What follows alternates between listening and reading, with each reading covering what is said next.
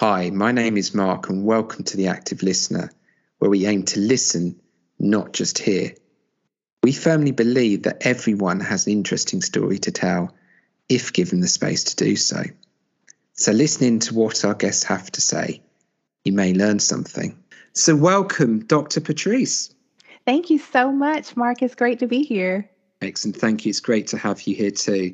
So, tell us a bit about yourself. So, I'm Dr. Patrice Carter and I live in the southeastern United States. So I'm very excited to be here with you, um, sitting across the pond. I'm a wife, a bonus mom, and the CEO of Breakpoint Coaching LLC. You sounds like you're very busy. I try to be, well, in a balanced way, which we'll get into. Excellent. One of the reasons you're on here, Dr. Patrice, is that you are a coach. So tell us a little bit about why coaching? That's a great question. So, and one of the things I thought about, you know, just briefly when you asked me that, just really quickly, is that I've always been that person that people could tell their stuff to, in quotations. So I could be standing in the line at the grocery store or at an event or just being myself, sitting in my office doing work when I worked traditionally, and people would just come in and begin to just download and share really personal and intimate details about their lives. And so I began to recognize early on that there was a pattern and a theme to that. And that when they would speak to me, I would have a heart for them. I could feel their pain. I could feel their rage. I could feel their um, sadness or just their deep concerns. And so I was able to not only empathize, but to be able to channel that. And so one day I was there at my desk about 13 years ago, working a traditional job. And the Lord pressed on my spirit that I would become a life coach, that he had called me to be a life coach. And so I had no idea what a coach was at that time. And it was still a relatively new phenomenon here in the US. And so I began to um, just do a lot of research and looking into what coaches do and trying to find other coaches on LinkedIn and other mediums. And I just leaned into that journey and I said yes. And it's been a 13 year adventure it sounds like to me there's a lot going on there, but ultimately that there was a, a, quality about you or something that enabled people to share. You're saying that, Lord, it sounds like there's some sort of conviction. You felt coaching was the way you were going in life.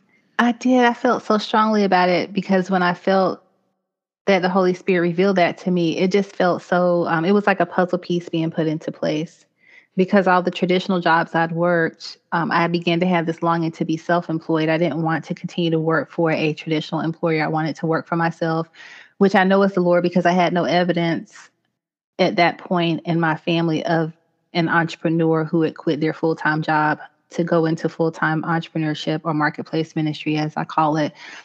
And so I know it was that that unctioning and that conviction towards something bigger than myself and it really aligned with who I am as a person because even in the job where I was working, it was in mental health.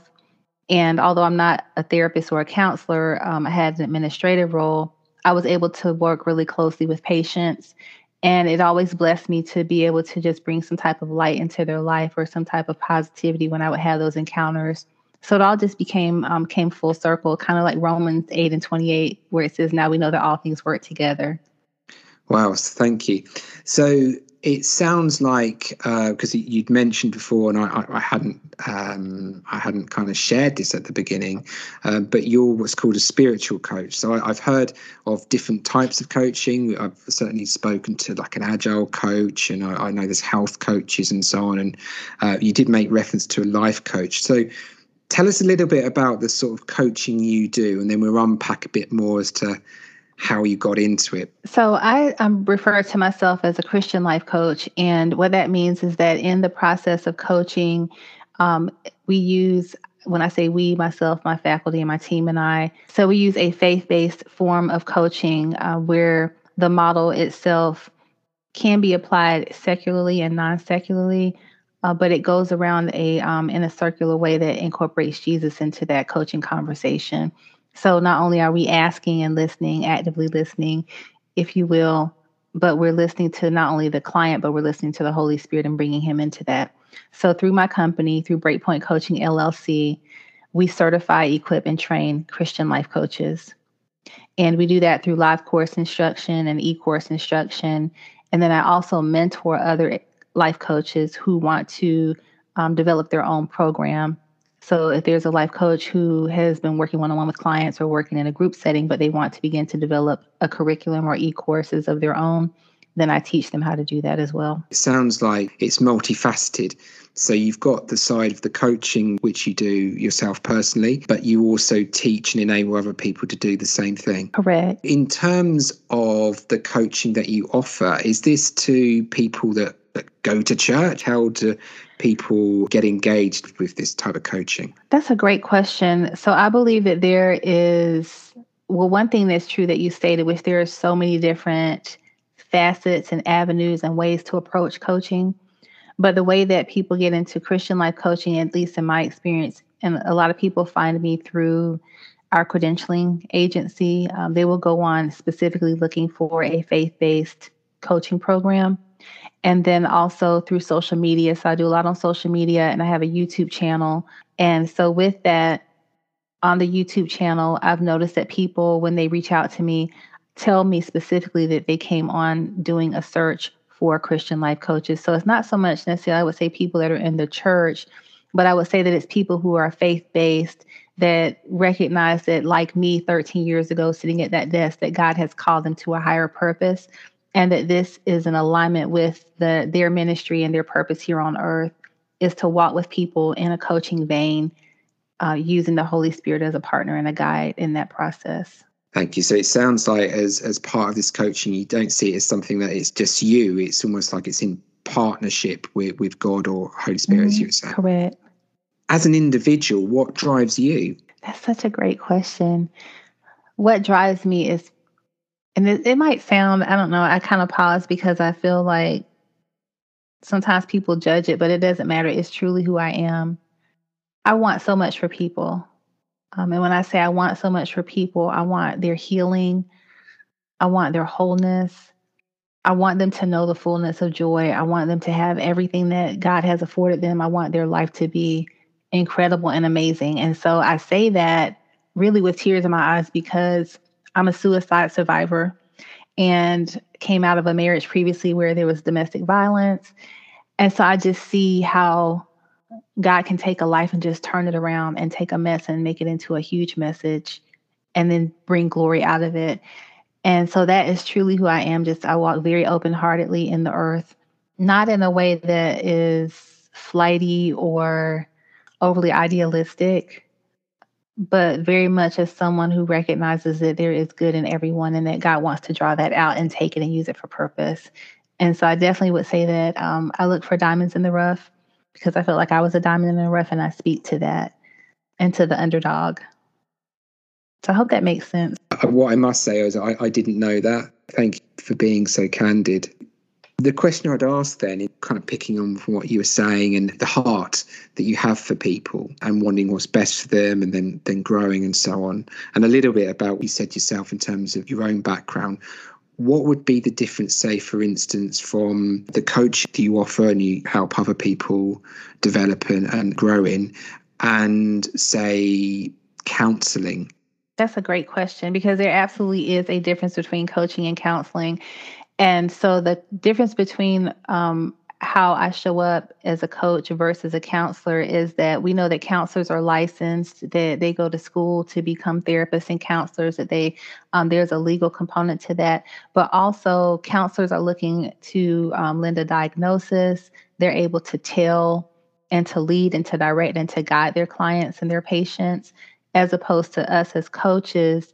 While I may have the heart for that client, I walk fully from the standpoint that everything that they need is already within them the Bible says that the Holy Spirit will lead us into all truth and that um, and eternity has been planted in our hearts. So, as a coach, my responsibility is to connect with their heart, but also to take that knowledge that the Holy Spirit reveals and ask questions that draw them out and move them forward.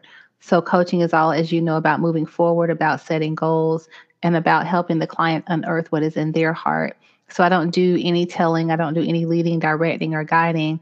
But as God does give me revelation in the process of coaching with someone, He will also um, give me the right question to ask so that I'm not again going into ministering to them. If there's a place that they share that is reverent or that is heartfelt that maybe it ties into my personal testimony, then I will ask them for permission to share um, so that I can share with them in that moment that they're not alone or that I understand or have empathy with where they are.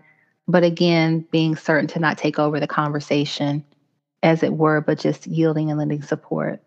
In many respects, it's kind of like a version of the co-active model, this dance of yes. insight, where you're working with the client or the coachee, you're dancing with them in that sense because you, you've got this sort of general interest and you, you're sharing insight, but you're asking permission because ultimately they're still in the driving seat in that mm-hmm. they're empowered to make decisions. So therefore, you're asking permission to share mm-hmm. your insight, as you would say. Absolutely, and I love the dance because um, one, I love to dance, but there are certain partner dances where one person has to lead and the other person has to follow. And I think that can be very challenging for us as coaches, but not only coaches, it's just human beings allowing someone that you know maybe doesn't know the way to lead but they really do know the way it's in their heart it has just not become known yet and so it's definitely also a, a dance of humility i think there is a real danger in, in coaching that you can turn into the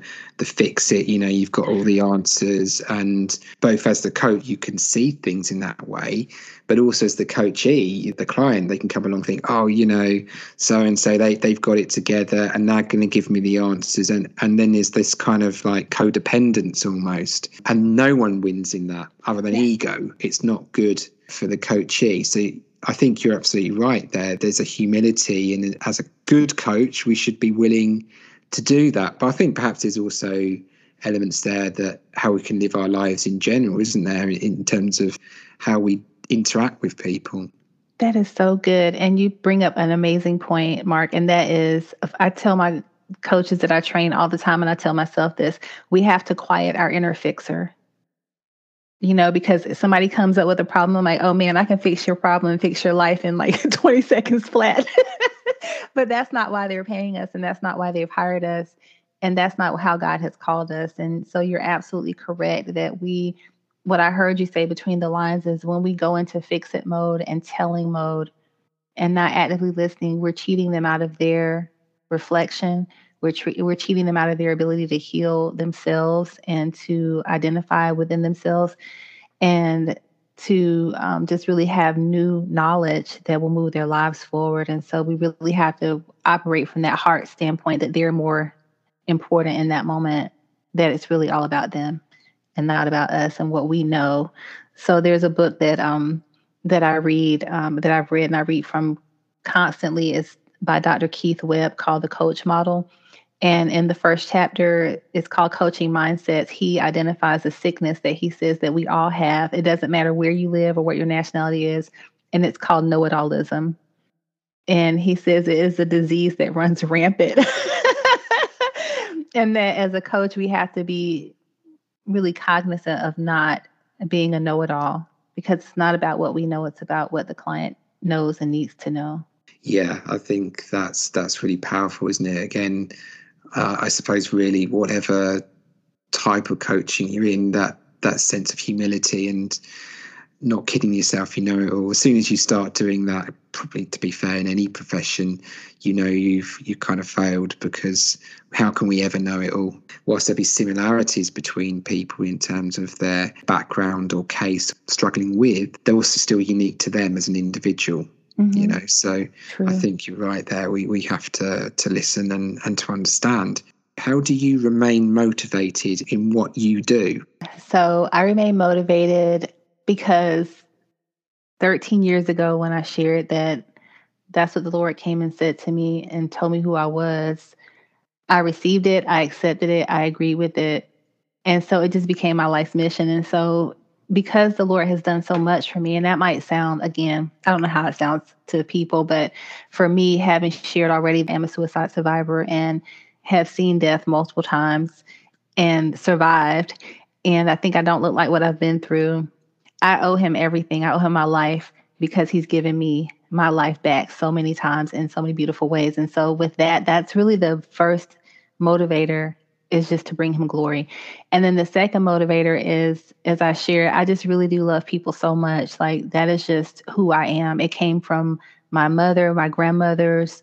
My father um, is a retired um, Marine veteran. And so I've been taught and shown and modeled service. So, you know, having a, a service mentality, a servant's heart.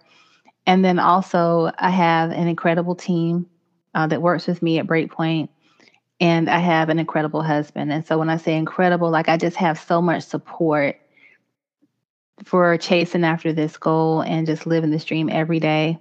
And I feel like it's not work. Like I literally get to just wake up and be a part of people's lives every day. Like who wouldn't want to do that? and so the way that I personally stay motivated in more of a practical sense is I get up every morning before anyone else wakes up because I recharge through solitude. So I will come downstairs, get a great cup of coffee. I know I love tea too. So just in case any of my British brothers and sisters are listening, my favorite tea is English breakfast. so I will have a cup of coffee most mornings. And then I will just sit and just meditate quietly um, or read a book or read you know some scripture, read a devotional and then I work out with a friend. So I work out with one of my friends who lives in Delaware here in the United States, but we work out on FaceTime and we pick the same YouTube video. So that is so fun. So that's how I start off my morning every morning. And then personality wise, I'm just an optimist anyway. So I'm probably a bit annoying because um, I'm definitely a cheerleader. so I'm just constantly, you know, encouraging myself, encouraging other people. And um, that's what motivates me is just getting up every day living on purpose. So there is that sense you say living on purpose. You're living with with a goal. Do you, do you set goals for yourself, and how do you go about achieving them? So I do set goals, but I say that sort of hesitantly because this year I've decided that at the beginning of this year I'm not going to do that. I'm going to let the Lord reveal to me what He wants for me, and I let the goals come to me. So when I say let the goals come to me, I think that in past years when I've set these huge re- resolutions and goals, and I have gone after them, and some of them I've achieved, some I haven't, they came with a bit of stress because if you set this goal and then you don't make it or you don't achieve it, then there's a sense of failure or loss or frustration. And I just don't want to keep feeling like that. So I decided to do something a little different this year. and that is to um, just be prayerful about, you know, what the focus is and the intention is for the year, and then just be in that space, if that makes sense. So, with that, for instance, I feel like one of the focuses for this year for me is mentorship. So, last year it was all about building the classes, building the faculty, building my business.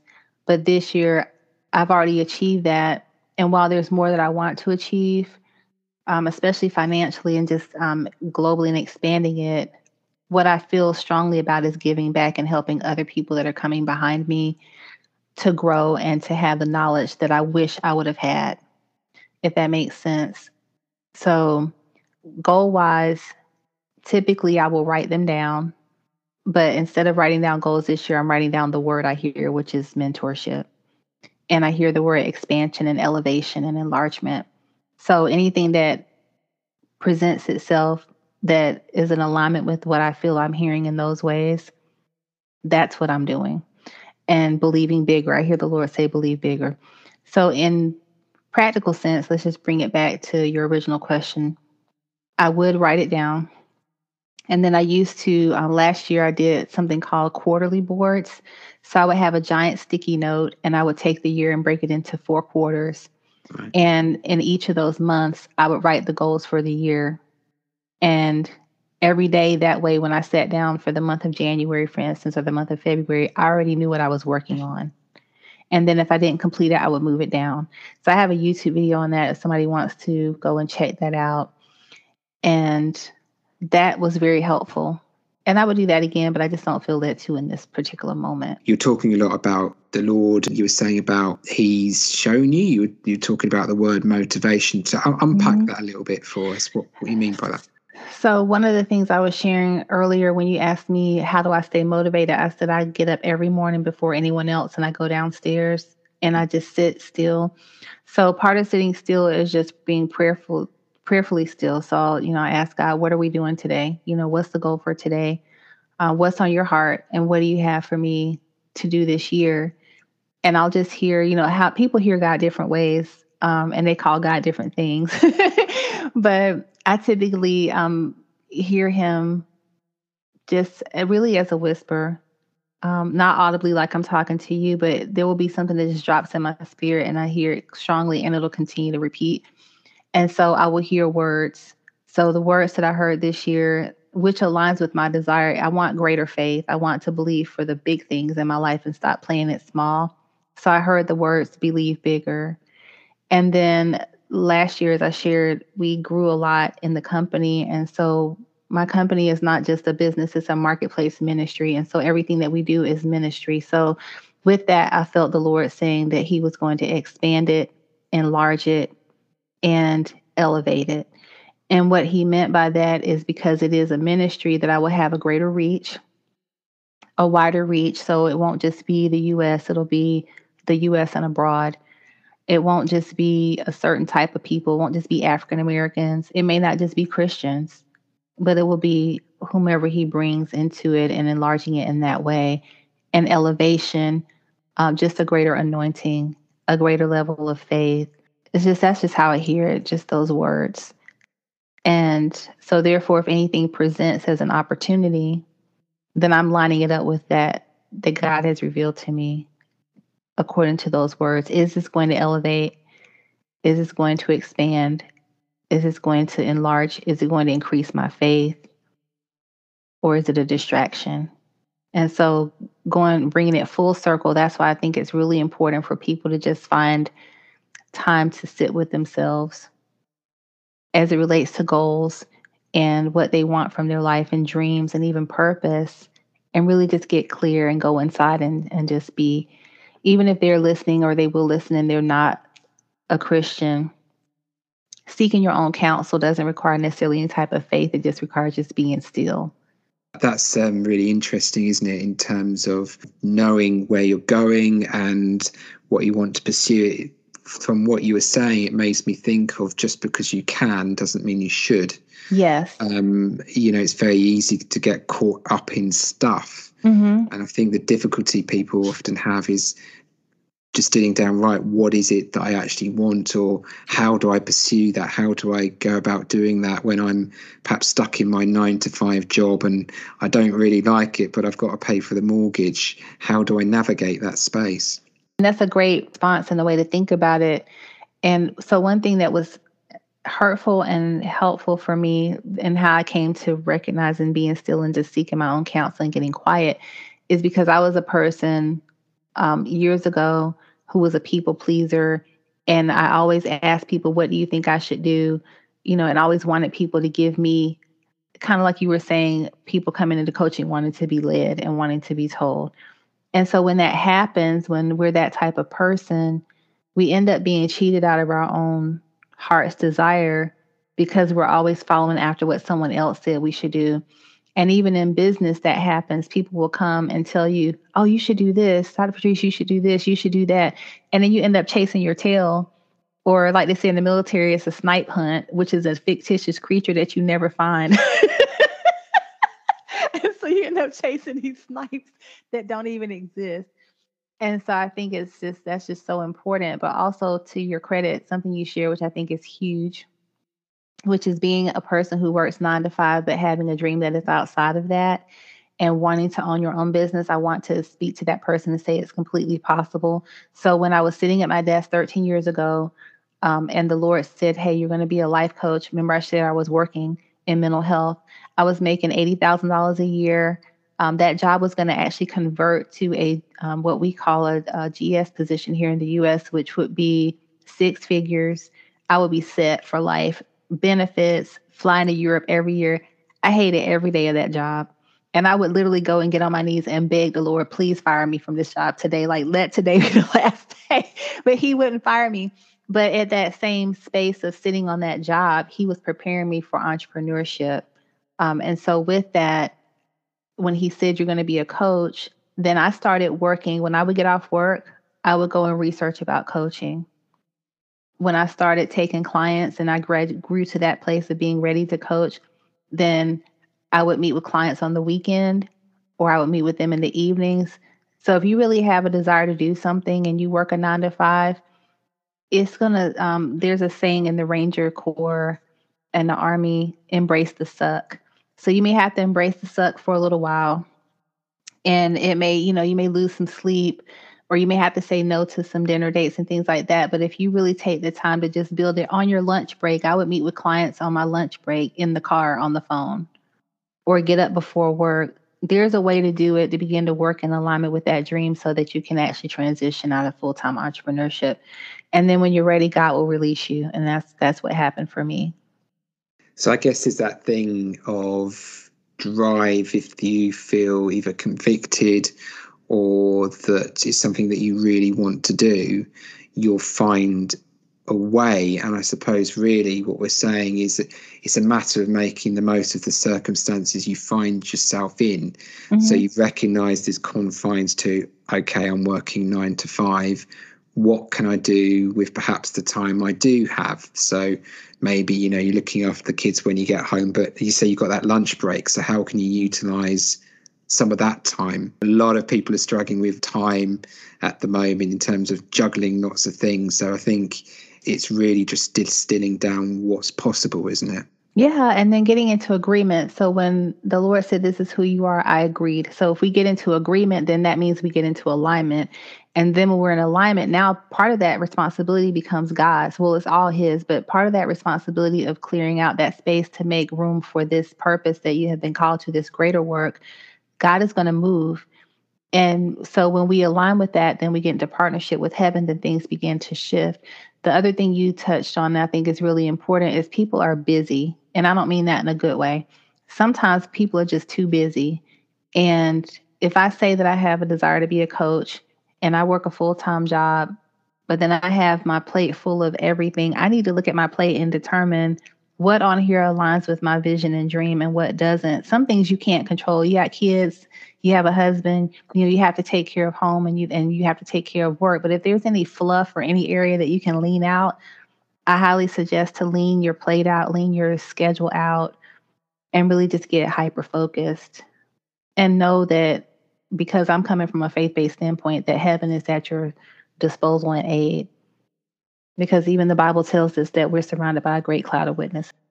So, one of the things I think is really prevalent, uh, certainly in the UK, I'm sure it is in the US and and all over the world, things like you know mental health. And we hear a lot about well-being, mm. and certainly over the last couple of years of the pandemic, and people not being able to go out. In, I mean, in the UK, there's been several lockdowns, and and and so that's been really hard for a lot yeah. of people.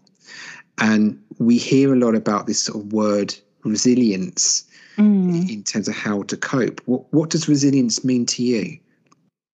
That is so good. I think it does. There's a vision board that I had made last year, and I kept it up for two years. And one of the things that I put on there was a, a flame, a picture of a flame, of fire, and the words "do more of things that set your heart on fire." So do more of the things that set your heart on fire. And so resilience to me is recognizing and acknowledging that this times are tough right now. Um, that it's very challenging here in the earth realm my goodness, in in so many respects. But then what are those things that set your soul on fire that you can tap into that will give you those moments of respite and cause that place of strength? So for me, going camping, you know, with my husband, or just going for a hike or going outside, going for a walk, doing the workout with my friend virtually, um, cooking something yummy, you know, just, you know, whatever those things are. Some people it's shopping um, journaling. So resilience is just really being like that rubber band that still maintains its elasticity no matter how far it's stretched. But I believe that it comes with intentionality and not being overly stretched. And so part of that resilience also is recognizing what is causing you angst, what are your energy drainers, and doing everything possible to cut those off. And part of resilience is recognizing if and when you need help. And so counseling is so critical. Therapy is so critical. I'm a huge advocate of helping, you know, of the helps. So if you need medication, medication. If it's just coaching, then coaching. You know, whatever that is. But also, community is huge because we are so isolated every time we go into a lockdown or we have these places where everybody isn't in lockdown with someone. Some people are in lockdown alone, or some people, even out of lockdown, are still alone. So I think fostering community is huge in terms of building resilience in whatever way that looks like for each individual. Community is very important. Community may be a cat or a dog, or if you just have one friend or one person and just really trying to lean into that, that can help you be resilient. Some of it is leaning into something that brings you alive or refreshes you, whether that mm-hmm. is camping, and some people hate camping. But I know, right? right.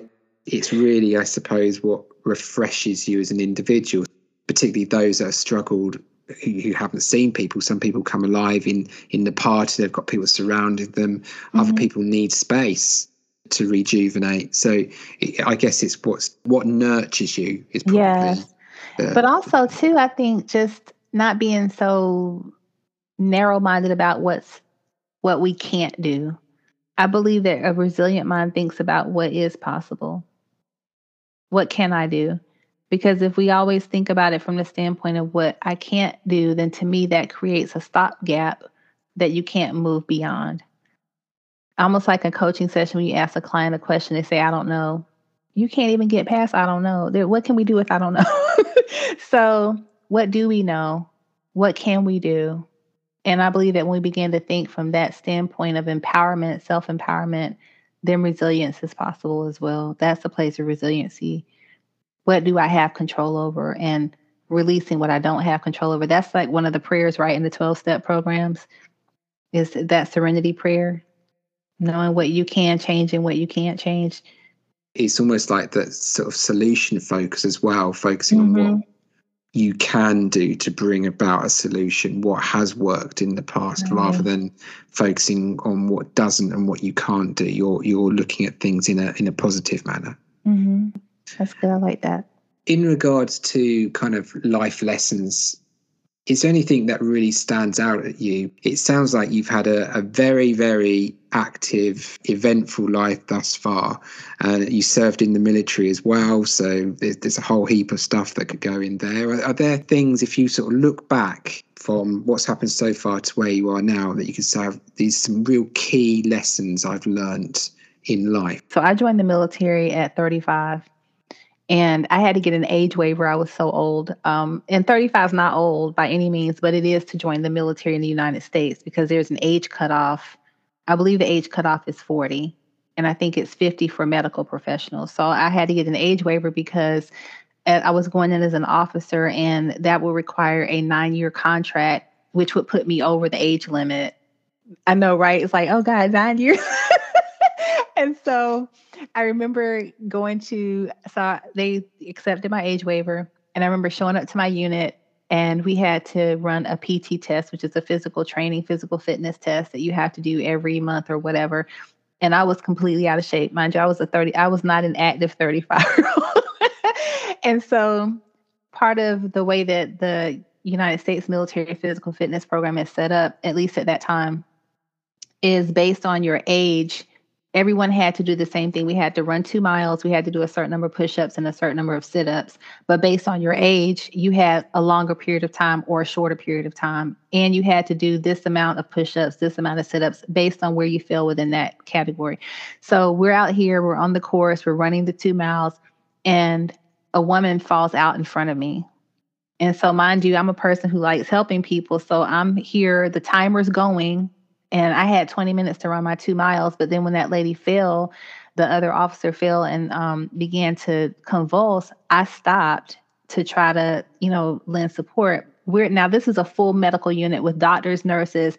I'm not a doctor or nurse. I'm administrative. so I come to try to help, and I end up failing the PT test because that messed up my. I didn't have time to finish. And so the company commander comes over to me and he says, Hey, I want to give you some advice. He said, You didn't pass the test, but I'm going to let you take it again because I, I know your heart that you wanted to help. He said, But you have to remember that this is your race and we're a medical unit. We always have medical support on standby. And so you need to run your own race and don't worry about other people in that moment because someone's there to take care of them. And then the other piece was that how this resonated with me is I was out here on the track as a 35 year old running with 200 other people, some of them 20 years old, some of them 19 years old. And so I would find that when they would run past me, I would try to run and keep up. And they had less time because they're younger. I had more time. And so when he said that, it really became a life lesson that I never forget to run your own race. Don't try to keep up with anybody else and don't slow down because of anyone else, but stay focused on your time, the time that you're in, the race that you're running, and where you're going. I hope that makes sense. So run your race, stay focused on your own path and timing because someone's always going to be ahead of you, and there's always going to be somebody behind you, and there may be somebody with you, but your race is what matters so that was the biggest lesson there. And then the other biggest lesson, as I shared earlier, is just going into your own heart and hearing from your heart what you want and need and honoring it. Because I didn't do that for so many years. And that's what led to me being suicidal. And so I recognized that I was, again, living for other people, putting other people ahead of myself, letting other voices in my head and really not honoring my person. And so I think the most critical thing that any of us can do is to honor our own heart and to hear what it wants and to align our life on that. If, of course, it's speaking from a place of wisdom, sometimes we entertain folly. So I'm not saying that we need to just willy nilly follow after everything that pops up in our head and heart, but I'm I'm speaking from a, a place of wisdom and and truth and authenticity. What does your true authentic self want? and aligning with that. And that may mean the loss of some relationships. It may mean making huge shifts and pivots in your life. So to recap, run your own race and follow your heart. Thank you for sharing that. One of the things before we wrap up is tell us an interesting fact about yourself or something you're most proud of. So, one of the things that is a fun fact about me is I have a twin sister and she is 14 minutes older than I am because I didn't know if I wanted to come out into this world. This is too much. and now that I'm out here, I see why I waited 14 minutes to make my entrance. and my parents did not have a name for me because my mom did not know that she was pregnant with twins. So they only had my sister's name, and I was a 14 minute surprise. And my dad had to leave the hospital and go buy a second set of everything.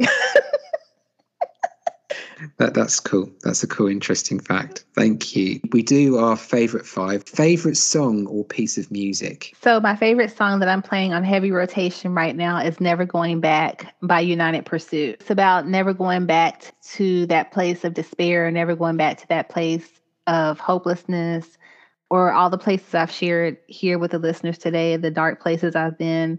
Um, but just it's all about going forward and running after the things that God has given us to live. You know, we have a great life and we need to be about living it every day. Very inspirational. Thank you. Mm-hmm. So, a person uh, you admire? I want to say my parents, but I'm just going to take a, um, a author liberty because the Bible says two shall become one. So I'm going to treat them as a unit, a parental unit. but because they've just gone through, you know, they've endured so many things, and um, and they are just so wonderful and always such champions and supporters of me and my siblings and all that we do. So they are inspiring to me. I've seen them come from, you know, I know their story coming from poverty and um, meeting at a military Catholic boarding school to having really great careers and raising a beautiful family. And they're still together, still alive. So that's inspiring to me. Food, what would you choose?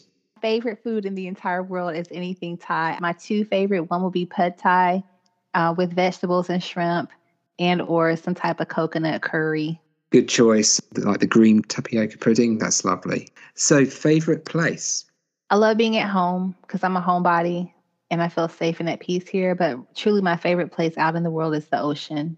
Is anywhere on the beach. The minute you walk out there and it's the expanse of it is just so large and you feel I don't know, it's like you just can can breathe because it's like this huge space opens up and it feels like this weight's lifted. I don't know. And then when you look out, it's like looking out on eternity because you can't see where it starts or ends.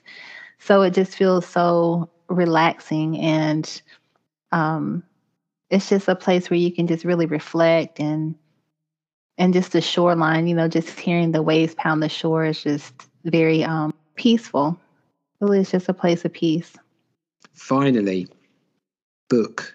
I just finished reading this great book called Feeding the Soul by Tabitha Brown, and it is excellent. And I really highly recommend it. She is um, an African American um, new writer, new author who is from North Carolina. So that really intrigued me because she's from, you know, my birthplace, my home place of North Carolina here in the southeastern US. And it's just a book of wisdom and insight and life lessons that just really speak to the heart. And so I've really enjoyed that, Feeding the Soul by Tabitha Brown. Thank you. Well, Dr. Patrice, I really appreciate um, you giving your time up and for for being so candid in, in what you shared and, and give us an insight into um, a different type of coaching and all of the kind of knowledge and insight that you've brought with that has been really, really refreshing. So thank you for that. One thing I would love to share, if I could leave the listeners with maybe some questions they could ask themselves to kind of just tap into their heart this year, I would ask them to think about and maybe get some paper or journal in before they do this and sit in a quiet space and just write down what the Lord is saying. Ask themselves, what is the Lord saying? Or ask God, what is He saying? And then just be still and quiet and write what they hear. And I want them to write down the answer to this question What do you really want? You know, what is it that you really want? And then think about how things would change for them if they were able to achieve those things that they now recognize in their heart. And then the last two things I would suggest they write down and sort of tap into is what are their top five values? And then looking at their life and asking themselves, does their life and their decisions and the things they're doing align with those values? So I will leave them with that, just that homework assignment, if you will, that self work, self assignment. And I just want to thank you so much. This has been such a gift and an honor um, to just be in this moment with you here on the Active Listener podcast. And it's such a blessing and a gift. So I just pray that God blesses you and all your listeners and continues to expand, enlarge, and elevate you as well. Thank you very much, Dr. Patrice. Thank you for taking the time to listen to the podcast. Until next time, remember help people feel valued. Listen, don't just hear.